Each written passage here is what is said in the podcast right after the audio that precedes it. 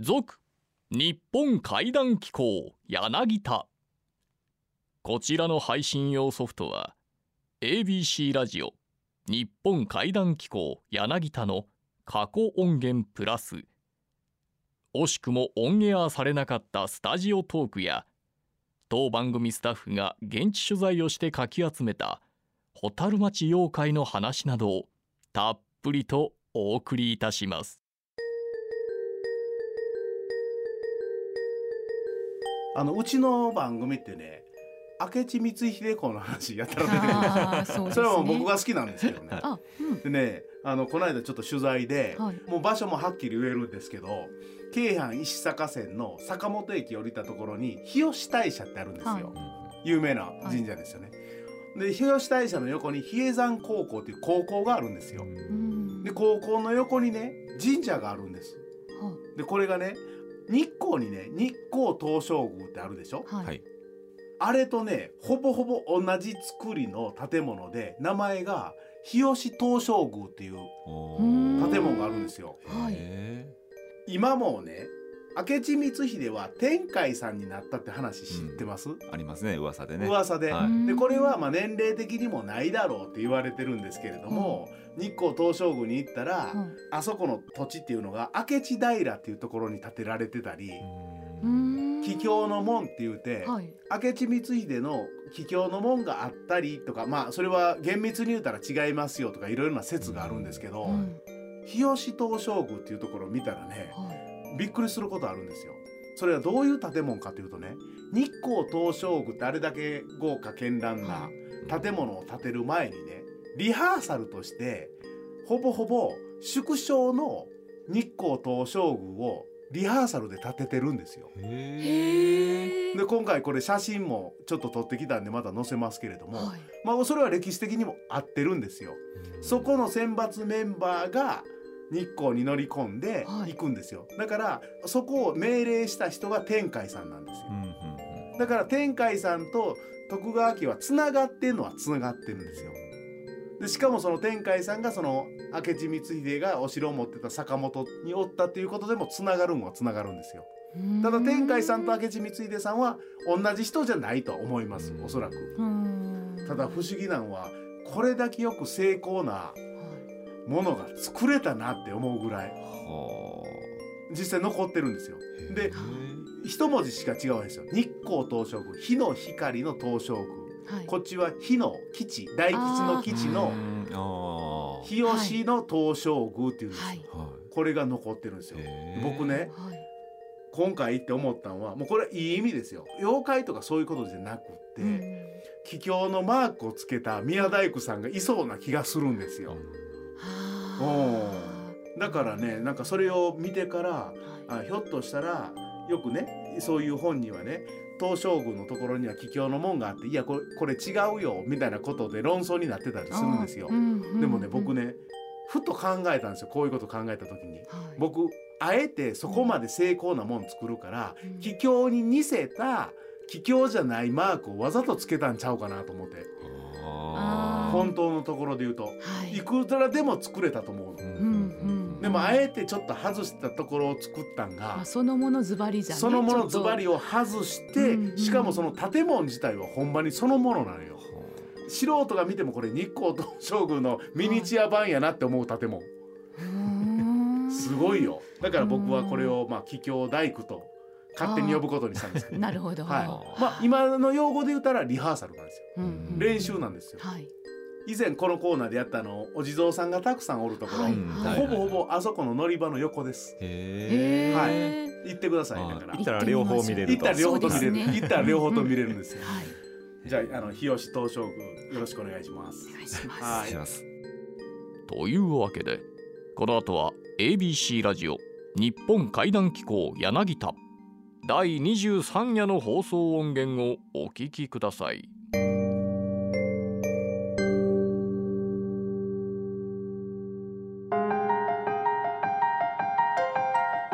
真っ暗な夜と真っ白な朝が出会う頃魔界の扉が不思議な音を立てながらそっと開きます。ゆっくりとゆっくりと扉の中へ足を踏み入れてみてください。日本怪談機構柳田。この番組の任務は古から伝わる豊かな文化民族学を創始した柳田国夫イズムを継承するべく全国各地に埋もれている怪談奇談地元だけに脈々と伝承されている言い伝えなど我々の理解を超えた非科学的現象を音声データとして100年後の未来へ残すこと。本日の夜勤担当者は民族と怪異の関わりを求め続けて半世紀。怪談界の音体堤邦彦さん。日本妖怪伝承。ここでは知ってそうで深くは知らない妖怪伝承の基本の木をレクチャーしていきます。本日のテーマは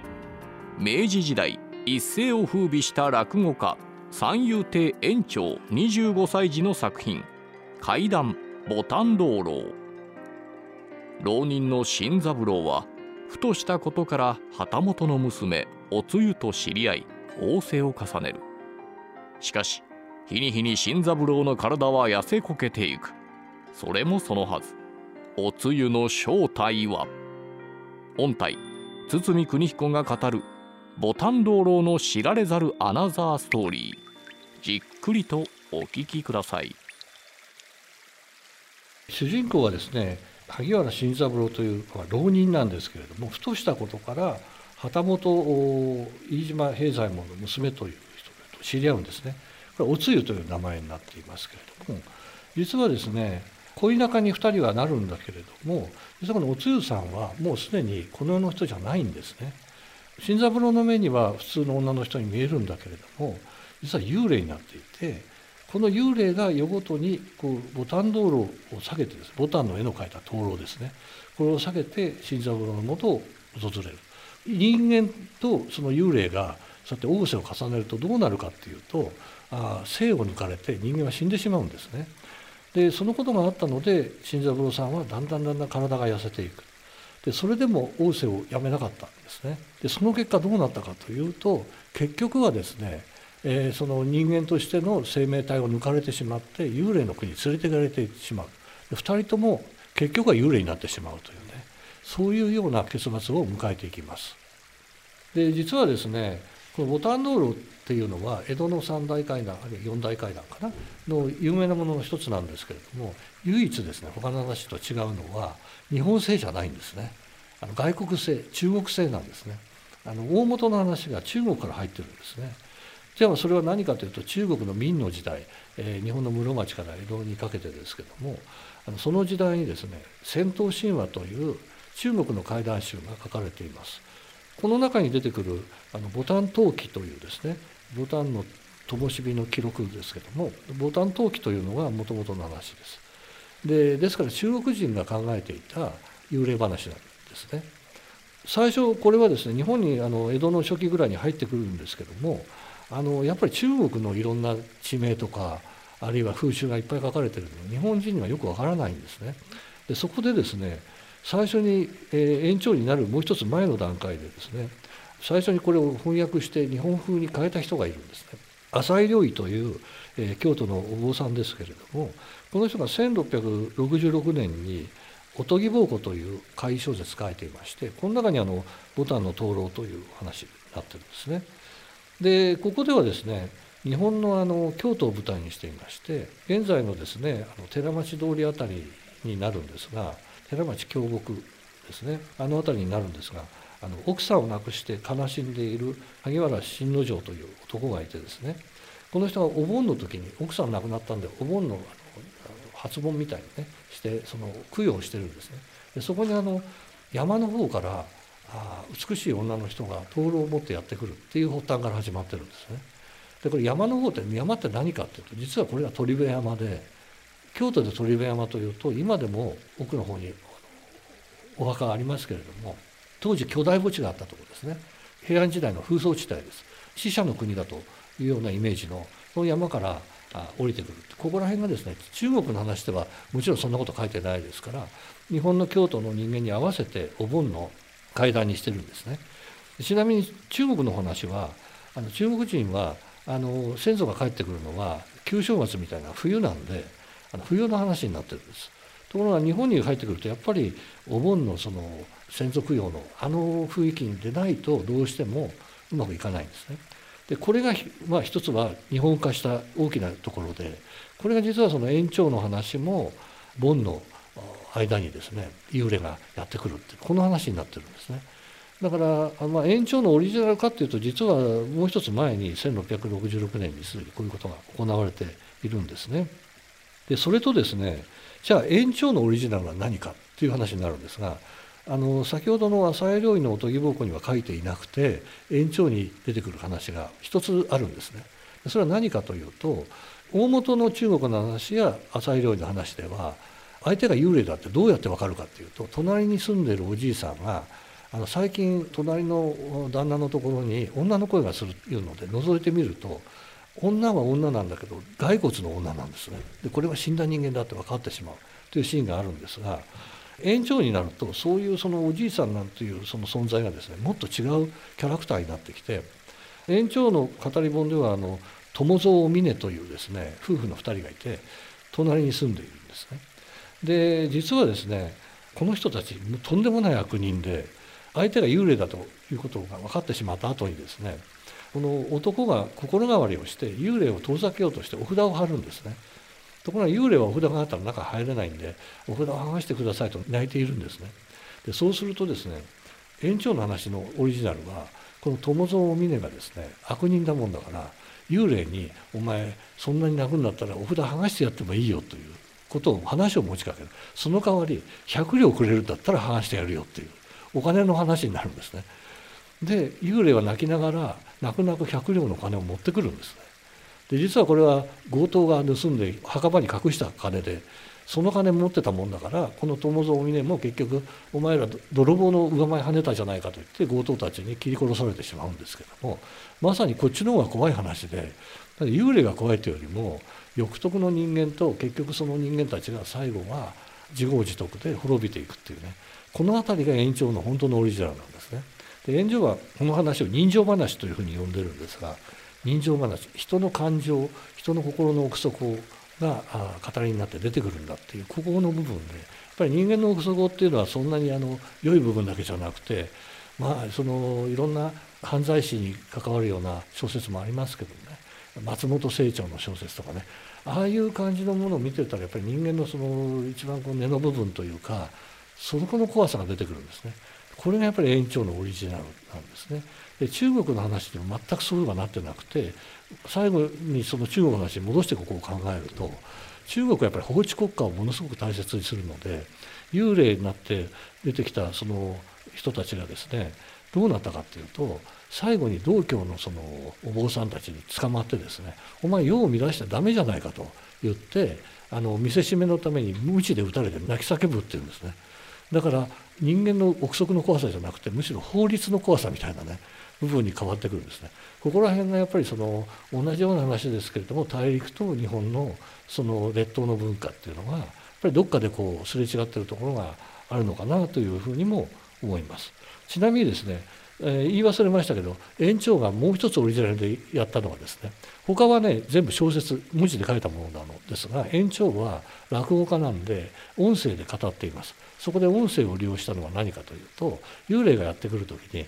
下駄の音がカランコロンカランコロンとするこの音声効果がものすごくこの話を際立てているんですね。カランコロンですね。って考えると幽霊って足あったのかなって話にもなるんですがここも奥深いところなんですがまたの機会に、えー、また幽霊の足の話もしたいなと思います、えー、今日はこの辺でありがとうございました。現在過去未来つわものどもが夢の後。四谷階段のお岩さん皿屋敷のお菊さんそしてボタン道路のおつゆさんと日本三大階段に名を連ねる女性の幽霊たち。四谷階段のお岩さんは夫に裏切られた末に怨霊と化し皿屋敷のお菊さんは無念のうちに死んで幽霊に。そして恋焦がれるあまり死んでしまい死してなお愛する男性を求めたお丹道楼のおつゆさん。いつの時代も女性の情念は深く時に恐ろしいものに変化することをお忘れなく。この後はこの世とあの世をつなぐホットライン。牛蜜時の黒電話。全国各地に伝わる地元怪談地元伝承をお送りいたします。ここからは兵庫県尼崎市在住の怪談作家宇津呂鹿太郎さん。平方怪談サークルを主催する三輪千佐さんに加え当番組の放送作家柳田浩二の3人が全国各地に伝わる地元伝承をじっくりと聞いてまいります。本日電話出演してくれるのは番組初登場九州在住の心霊探検家であり怪談作家でもある浜幸成さん。あることがきっかけでどんどん不幸になっていくリアル怪現象をお聞きください。えーこの話ですねあの僕の知り合いのひろきさんっていう福岡県在住の方に聞いた話なんですけどひろきさんあることがきっかけで人の死に遭遇することが異様に多くなってしまったっていうんです。でまずこの方の地元に、まあこれ私有地なんで仮に J と呼びますけど、まあ、J と呼ばれる洞窟がありまして、まあここはですね竹やぶの中にある洞窟でで階段を降りて洞窟に入るとすぐに開けた空間があってその左右に石仏が複数あるんですよ。で地元の方からは史跡として大切にされている場所なんですけれどもその近くで生まれ育ったひろきさんにとっては昔からの遊び場だったんです。でひろきさんが高校生になってからのことなんですけどある時仲のいい先輩と話している時にこれからも J を、まあ遊び場たまり場として使わせてもらいたいから神様にお礼をしようっていうことになったんですそれで近くの神社に行って1枚ずつ札を買ってそれで近所の商店で塩と日本酒とろうそくと線香を大量に買い込んで夜になるのを待ったんですよ。で辺りが真っ暗になると2人で洞窟の中に入ってで少し開けた空間を過ぎると右手に一段高くなっている場所があるんでそこをですねあの祭壇に見立ててまずオーダーを2枚備えてそこから塩と日本酒を全て巻いてでさらにこれ線香とろうそくは10箱ずつ買ってきていたんですけど、まあ、時間をかけて頑張って全てに火をつけて備えたんですよ。でさすがに狭い洞窟の中でそれだけの線香とろうそくに火をつけているもんだから煙が充満して真っ白になっちゃったんですけどその真っ白な洞窟内のどこかから「ありがとう」って声が聞こえてきたんです。でひろきさんは自分たちがお供え物をしたからこれ神様がお礼を言ってるんだろうっていうふうに思ったんですけど先輩は「おいひろきお前今ありがとうって言った?」って聞いてくるんですよ。なんでひろきさん「いや俺じゃないよ神の声じゃない」って言って、まあ、2人ですぐに洞窟を出てその日は帰ったんですけどこの出来事がきっかけでひろきさんは異様に人の死に遭遇するようになったっていうんですよ。でも早速この出来事から1週間後ぐらいのことなんですけどひろきさん一緒にお供え物した先輩と2人で深夜にバイクで2人乗りしてツーリングしていたんですよ。で山道を走っていると少し離れたところに明かりが見えるんです。でその時すでにもう深夜の1時とか2時だったからあんなところに山の中なのに明かりが見えるぜって言ってバイクで近づいてみると工事現場とかで穴掘るやつ。あれで穴掘ってるんですよ。だから先輩が運転しながらおい、あれ死体でも埋めよっちゃねえとやって言って、ひろきさんも、あ、そうかもしれんねって言った瞬間に、耳元で、助けてって声が聞こえたんです。で、その時は気持ち悪いと思ったんですけど、何も言わずに家まで帰って、まあ、ツーリング終わって家に帰ってきた時に先輩に、あのユンボがあったところでさ、助けてって女の人の声聞こえんかったって聞いたら、先輩も、あ、お前も聞こえとったとやって言うんですよ。でこれ1週間後ぐらいにニュース見てて分かったんですけどそれって本当に死体遺棄事件の現場で、まあ、とあるスナックのママを殺害して埋めてるところだったんですよ。で今度それから数ヶ月経って今度はひろきさん1人でバイクでツーリングしてたんですけどある家の庭の柿の木が気になってバイク止めたんですよ。でよく見ると美味しそうな柿の実がたくさん実っててもう食べたくてしょうがなくなっちゃったんです。普段そんなこと絶対しないんですけどその時ばかりは自分でもわからないんですけどその知らない人の家の玄関からこそっと入って裏庭に行くと、まあ、大きい柿の木があるんですけどその一番太い枝からロープがぶら下がっててそこからおじいちゃんがぶら下がってるっていうんです。首吊り自殺の現場を発見してしまったんですよ。ですぐに警察に通報したんですけどもちろんね警察からはなんでお前そんなところにいたんだよって言ってかなり疑われてしまったそうなんですよ。でまたここからちょっとね、まあ、何ヶ月か、まあ、1年ぐらい期間空くんですけど今度はですねひろきさんの仲のいい友人が彼女と2人で近くにあるお寺で2人揃って自殺しちゃったんですよ。でまあ仲のいい友達たちとうわもうあいつ死んでしまったなってものすごい悲しんだんですけどそれから数日経ってひろきさんのお母さんっていうのはスナックを経営していたんですけどそのスナックの2階にひろきさんが住んでて、まあ、ある日の夕方6時ぐらい1階のスナックに降りてきて端っこの方で夕ご飯食べているとスナックの扉がガラガラガラって開いて初めて見る顔のおじさんが入ってきたんです。でそのおじさん店に入ってくるなり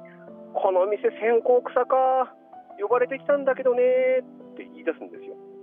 ひろきさんもお母さんもびっくりして何言ってんだろこのおっさんって思ってるとそのおじさんは誰もいないカウンター席に向かって一人で話しかけ始めるんですあんたどうしてここに来たとね？うんうん。あああんたお寺で死んだとね？って言うんですよ。それ多分先日亡くなったばっかりの友人がそのスナックに来てカウンター席に座ってたんですよ。でうわ怖っと思ってるのそのおじさんがお母さんに向かってちょっとさ塩と日本酒ば持ってきちゃらんって言うんでお母さんが急いで塩と日本酒を持っていくとそのおじさんはカウンター席に向かって塩と日本酒をお供えして祈祷を始めるんです。で5分ぐらい祈祷したかと思うとはいもうこれで大丈夫やけん。もうこう来たらいかんよって言ってまたスーッと入っていっちゃったんですよ。でこれひろきさん曰く多分ですねまずその亡くなった友人の霊がスナックに来ちゃってでたまたま近くを通りかかった祈祷師さんを呼んで、まあ、祈祷してもらったんじゃないかなっていうこういう話なんですね。でまあ、この出来事もかなり気味が悪かったんですけどそれから数年経ってもう決定的にもこういう出来事は嫌だって思うことが起きてしまうんですよ。本当にもう怖くて気持ち悪くてたまらなくなってもうこんな経験はしたくない。でそう思って近くでお祓いしてくれる人を探してで行ったんですよ。で今までこういうことをして、まあ、こういう目に遭ってきたからもうこんなのは嫌なんですと。説明するとお祓いしてくれる人はひろきさんのことをじっと見て「あんた山んごつ人ついとる場合」ってこれもあの福岡の筑後地方の方言であなたには山のように人がついてますよっていう意味なんですけど、まあ、それだけ霊がたくさんついてるっていうんですよ。ですぐにお祓いをしてくれたんですけどそのお祓いのおかげかそれ以降に人の死に遭遇するっていうことはなくなったそうです。この話を聞かせていただきました。ありがとうございます。ちょっと見失ったとこあったんですけど、はい。最初にお線香を焚いたとこある、うん。あったじゃないですか、はい。あれが結局は何だったんですかね？でそれでですね、はい。この場所ってもともと神様をお祭りしている場所だったんですけれども、うん。僕なりの解釈で言うと多分、あの神様にそれだけお供え物をしたことによってなんか神様がなんか迷った魂を助けてくれる人たちなのかなっていう変な勘違いをしちゃってそういう人たちに会うようになったんじゃないかなって思うんですよ。僕がずっと思い出してたんが自分の原風景で、はい実家の近くにね古墳がたくさんあるんですよ。はいでその竹やぶの中の洞窟っていうのが僕の中では古墳をイメージしながらずっと話聞いてたんですよ。で実際竹やぶの中に古墳がたくさんあって、はい。階段下っていって、はい。まあそういう祭壇的な石がなっててっていうところがあるんではい。古墳違うかなと思って聞いたんですけどね。これですね。僕ひろきさんもちょっとまあこの話聞いてる時にいろいろもう2時間ぐらいお話ししながらこの話取材させてもらったんですけどはい、ひろきさんが言ってたのがあそこねうん、多分昔のお墓なんですよねって言ってたんですよ。はいそう言ってました本人も。はい。あのちなみにうちは本当に古墳が多いところで、滋賀県のつって、あ下に降りたらダメだって言われるんですよ。お墓のはい。お墓の穴ですからね簡単に言うたあら。はい石が積んであって雨とかで逃れてうん見えるところですから、あー絶対その古墳の下に降りるなって言われるんですよ。うんうんあうんそうなんですね。はい。なんか他の方から聞いた話によると、割と近年になってからはあのコウモリ堂っていう、まあ、コウモリがたくさんいるんですよ。うん。で、コウモリ堂って言われるようになって、うん。本当にもう何十年前とか、まあ、100年前ぐらいは、なんか賭博の場所？うん。だからみんな人がそういうことって来ないじゃないですか、うん。だからそのぐらいの時期は賭博の場所としてなんか使われていたっていう話も残ってるみたいですね。ね。防空壕で使われることもあったりね。うん。あ戦時中は多分そういう使い方もされたかもしれないですね。なるほどね。はい、ね、そこにいろいろ塩だとかお酒とかをはい。お供えしてから人が死ぬとかそういう死に関連する現場に遭遇してしまうっていうの、これ土地柄とかは関係ないんですかねそれは。ちょっと土地柄的なものは何かあるのかもしれないですうね。ん。はい、まあ、なんかねその本当にこう死体遺棄現場とか死体遺棄をしてるところに居合わせてしまったみたいなんて、はいこれ後で聞いたらめちゃめちゃ怖いと思いますよこれ。本当本人ももうめちゃくちゃ怖くても嫌で嫌でしょうがなかったんで最後にお祓いしたっていうふうに話してくれてて、うんはい、まあいろんな出来事がこの一つの話の中で起こっているんですけどそのそれぞれがなんかちょっとこうでか階段を思わせるような要素を含んでいてあすごくなんか聞いてて興味深いなっていうふうに思いましたこれ。あはありがとうございます。はい、連発で見るんですからね遭遇するっていうかそうね。ですよね。ねあとそのお母さんがそのスナック経営なさってるところにフラッとそのおじさんが現れてこの店線香臭かって 普通ねスナックが線香臭いなんてうん。考えられないんですけどまあそういうねその祈祷師さんみたいな方からしたらふっと通った時にわなんか匂いするっていう感じだったのかもわかんないですね。うんはい。浜さんありがとうございました。はい、あり。がとうございました。ここで番組から番組初のトークイベントのお知らせです開催日程は10月13日の金曜日場所は大阪南にあります。トークライブハウスロフトプラスワンウエスト。出演者は今最も注目されている怪談師の一人宇津呂鹿太郎さん。平方怪談サークル主催の三輪千佐さん。そして当番組の放送作家であり稲川淳二の怪談グランプリを初回から担当していた柳田浩二が登壇。これまで番組では一切語ることができなかったとっておきの話を思う存分楽しんでいただく予定です。なお今回のトークイベントはラジオオンエアなし YouTube 配信なしイベント会場からの有料配信も一切なし。当日会場へ来てくださった怪談奇談理解不能の不思議な話が大好きな番組リスナーさんのみが楽しむ門外不出のマル秘イベント。イベントの詳細は少しずつ発表していきます。以上日本怪談機構柳田初の公開トークイベントのお知らせでした。日本怪談機構柳田もいよいよ終盤。全国各地から寄せられたお便りを時間の許す限りご紹介してまいります。京都市のはい。匿名希望50代男性からメールいただいております、はい。ABC ラジオ日本怪談機構不思議な地元の話毎週楽しみに聞かせてもらっていますとい。うのがあります、はい。あのこの方のメールでね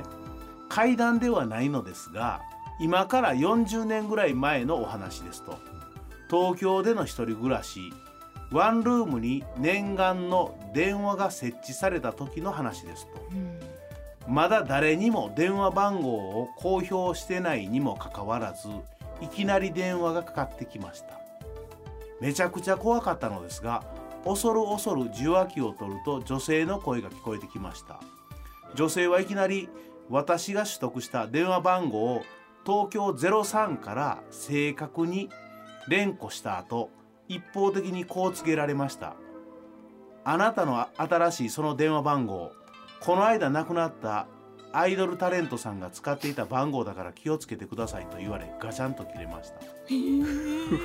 現在は実家にある京都に帰ってきたためもうその番号は使っていませんが今思い出してもゾッとします。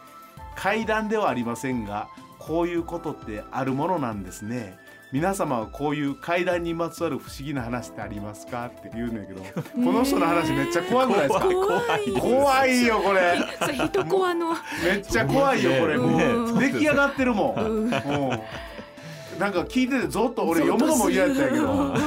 うん。何この話みたいな。えうん。ー 余計なお世話ですねほんまそれね。余計なお世話やけどなんかファンかなんかだよね。そうでしょうね。うんで昔あのアイドルの番号とかはあのペンフレンドとかあったでしょ？ありましたね。うちらの時代わかるでしょ？文通のコーナーではい。住所と電話番号思いっきり載ってましたからね。ありました昔はね。うん。はなんかこう電話って怖いね。怖いですよね。今スマホが流行ってるからこんなんかかってきても怖いけども。はあの電話固定電話。は怖い。いかけ続けてはったんですかねその方。誰か出るまでずーっといやいやだからそその人出るまでかけ続けてたんやけど、はい。その方が亡くなってからはやっぱ誰に繋がるんかってやってたやん、いやってたんですよね。言うて怖いのよこの話。うん。どうしましょういやそれね。いやあの電話ありますね、うん。あのかかってくる電話の話一個あるんですけどこれもね京都の話なんですよ。京都、で この方は東京行った時のあそうですね。はい話今現在京都そうはい。これ京都市で今からもう25年ぐらい前の話になるんですけども、じゃあ、えー仮にじゃあ三浦さんとしておきますね。男性の方の体験なんですけど、まあ、この方その当時あの京都の京都にある大学に通ってはったんですよ。うんでまあ実家が遠かったんで京都市内にあるアパートを借りてそこで一人暮らしをしていたんですね。うんである日のことなんですがあー、まあ、家に帰ってみるとですねまだ当時その、まあ、25年がそれ以上前の話なので、まだあの携帯電話がようやく普及し始めた頃やったんですね。うんまあだからまだまだみんな自宅にあの固定電話があったわけなんですよ。で家に帰ってみたらその自宅にある固定電話のランプが点滅してると。でもこれ何かというと留守番電話に録音があったよとうん電話かかってきてますよっていうことを示すものなんですね。でただまあそれ見てもですね三浦さんはあこれ多分もう何も録音されてへんやろうと思ったとう。んでなんでかっていうと、まあ、その当時ですねまだその携帯電話もその普及し始めてまだまだ通話料が高かったんですね。まあ、だからあの誰かに電話する時はまずあの通話料が安い固定電話にみんな電話してたんですようん。でもし固定電話に電話して誰も出えへんだらあまあしゃあないなじゃあそうしたらもう高い方の携帯電話に電話しようかというふうにしてましたんで固定電話で留守番電話が出ても誰も録音なんかしなかったんですね。まあ、だからまあまあ誰も多分録音はしてへんやろうけどうまあまあ一応再生してみようかと思って三浦さん確認してみたんですって、まあ、そうするとですね予想に反してメッセージが一件入ってるあ入ってるわ何やろうと思って聞いてみたらどうやらねおばあさんの声なんですよ。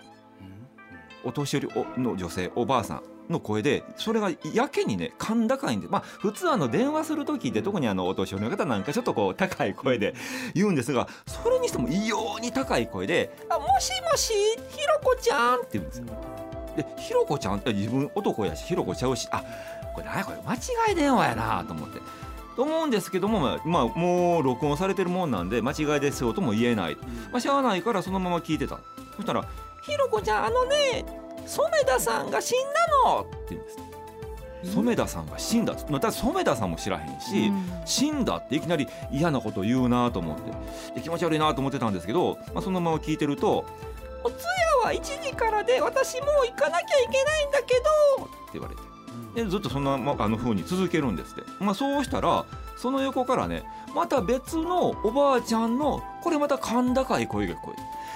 え私のバッグとあの靴どこだっけ?」って言うん。ですで気持ち悪いなと。また別の人が入ってきたと思って。そしたら最初のおばあさんが「バッグはあっちの部屋にあるでしょ？靴は下駄箱の中じゃないの?」って言うんですでうわなんか電話返してなんか会話してるわと思ってたら、今度またねまた3人目のおばあさんが入ってきたらしくて「何やってるのよもう行くわよ」ってやっぱり甲高い声で言うんですよ。そしたらまた2人目のおばあちゃんが「待ってまだ私準備ができてないんだからもう行かないと間に合わないわよ。ちょっと2人とも私今ひろこちゃんに電話してるんだから静かにしてよ。とかなんかそんな言い合いするんですよ。でも早く行かないとみたいなそんなんで。わ怖いなと思って。でその甲高い声でおばあさん3人がベチャベチャベチャベチャ喋ってる声がずっと録音されててで録音ができるあの、まあ、限度があるんですね時間がね。でそこいっぱいまで続いてでいきなり中途半端なところでガチャって切れてピーって。で、えー録音が止まって、えー何時何分1件です。うん。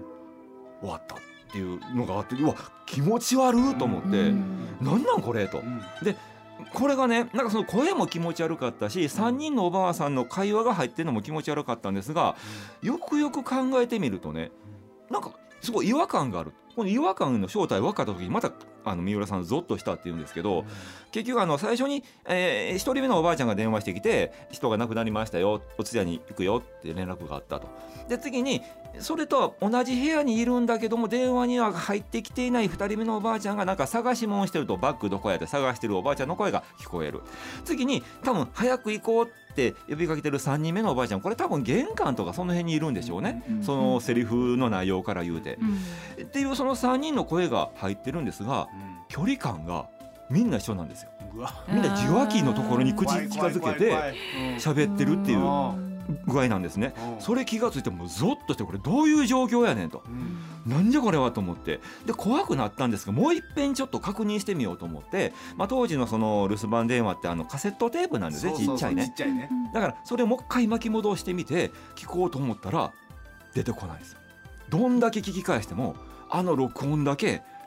入ってないんですって。だかうわえー。ら1回しか聞けなかったっていういまだにわけわからへんってそういうふうに言ってありましたけども。そういう話。